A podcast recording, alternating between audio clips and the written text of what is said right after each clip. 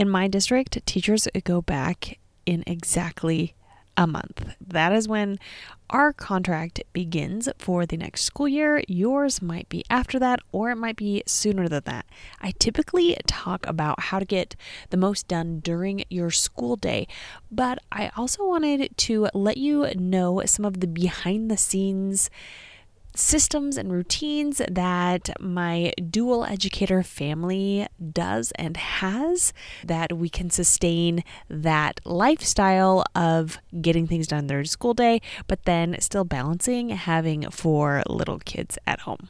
Welcome to the Secondary Teacher Podcast, the podcast for middle and high school teachers juggling multiple preps to get the strategies to reduce overwhelm so that you don't have to choose between being an effective teacher and prioritizing important relationships. I'm your host, Khristen Massic, a 10 year high school engineering teacher, former middle school assistant principal, and teacher coach. Every week, we will discuss strategies, systems, and time saving tips to help you not only survive but thrive as a multiple prep teacher.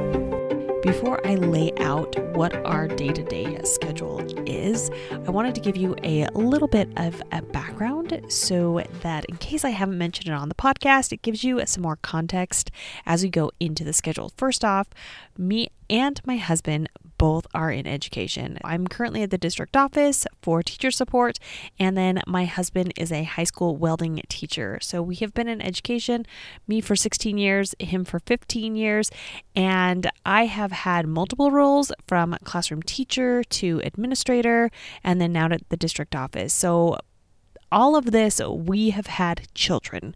And I just wanted to kind of set that up. We both teach secondary, so we've been in that secondary world even when I was in admin.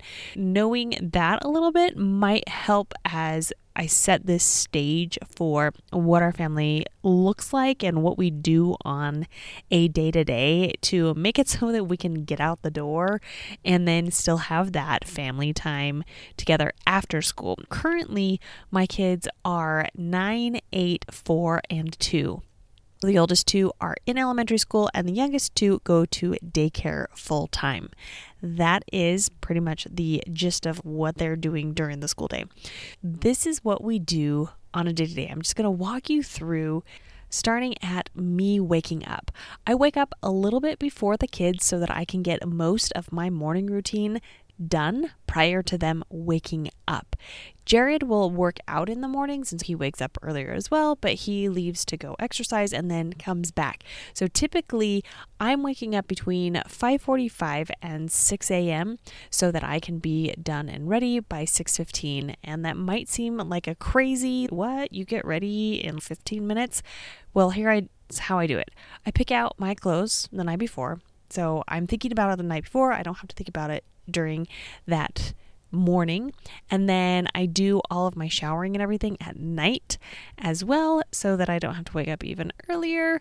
That might switch this next year because I'm planning on working out before the day starts and I'll probably have to shift that a little bit earlier. But our kids typically wake up at 6:15 every single day. And we've kind of programmed them that way, but at the same time, we did a lot of research and that is natural circadian rhythm for kids is to wake up early. So we don't fight it. They wake up at 6:15, then we get them ready, which they have already picked out their outfits the night before for our older kids. So there's no thinking or arguing or anything that way.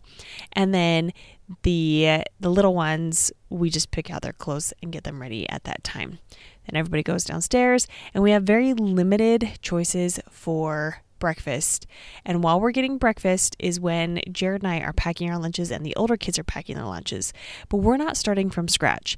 Really, what happened the night before is after dinner, we already pre-packaged our leftovers for myself and Jared. We always, when we are cooking our meals, we are making sure that we have enough food so that each of us can have a leftover meal for the following day so that we don't have to then think about anything else as far as meal prep for lunch.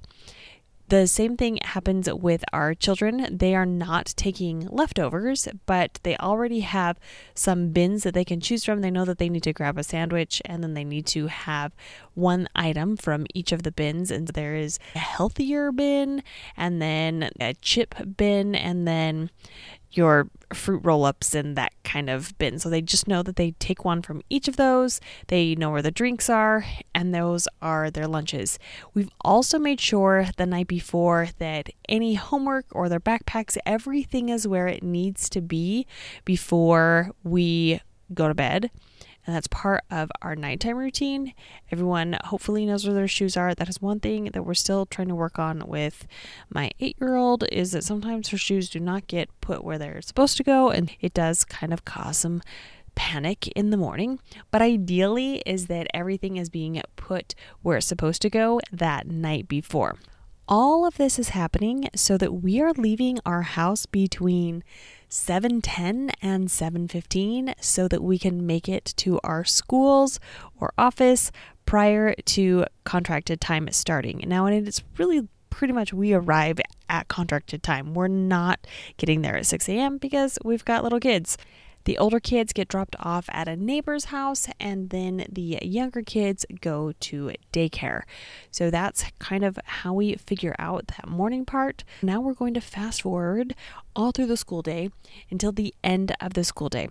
Now, our contracted time ends 30 minutes after school, and so it's typically it's about 305 is when our contracted time has concluded as far as on the high school schedule. But Jared and I have decided to slightly extend that time that we're at school so that we don't have to take as much home with us. He offers an open lab every day so that he is having students work in the shop, but then he's also catching up on any grading and emails. And I'm just using that extra hour. So we have an hour. The older kids get out of school about that same time, and we have a neighbor girl come from high school. She picks them up and hangs out at our house for an hour until we get home from our schools at that time, once we pick up the littles, we kind of divide and conquer just like we did in the morning. I will typically come home and I will put in a freezer meal into our instant pot so that it can be cooking while we finish collecting all of the other children. And that's typically happening between 4 and 4:30 because we have chosen to do freezer meals with the Instant Pot and we make them all the time, we know about how long it takes. And we are usually eating between 4:30 and 5. And I don't want to forget to mention this here. We pick out all of our freezer meals, so we have a bunch in our freezer and then every Saturday, we go through and we decide what we will be eating that week. We figure out what we're going to be eating, and then on Saturday is when we do our grocery shopping as well, and we get any extra things or any additional sides or bread or whatever we need to complement those freezer meals for the week. And we've decided that all on Saturday, so we know what we're going to eat. It's easy to pull out, and we put it in the instant pot, and it's set it, and then there's a very minimal prep or things that we need to do after it's done cooking because it's a freezer meal. Then it's a blessing and kind of a curse, but we all eat quickly because we're just so used to eating in such a short amount of time. But we try to have some conversations, but normally we're done by 5:30, 5:45. At that point, as we're clearing the dishes and cleaning up the kitchen to get ready for the next day and packing up our leftovers, as mentioned earlier. We're starting to put the lights low in the house.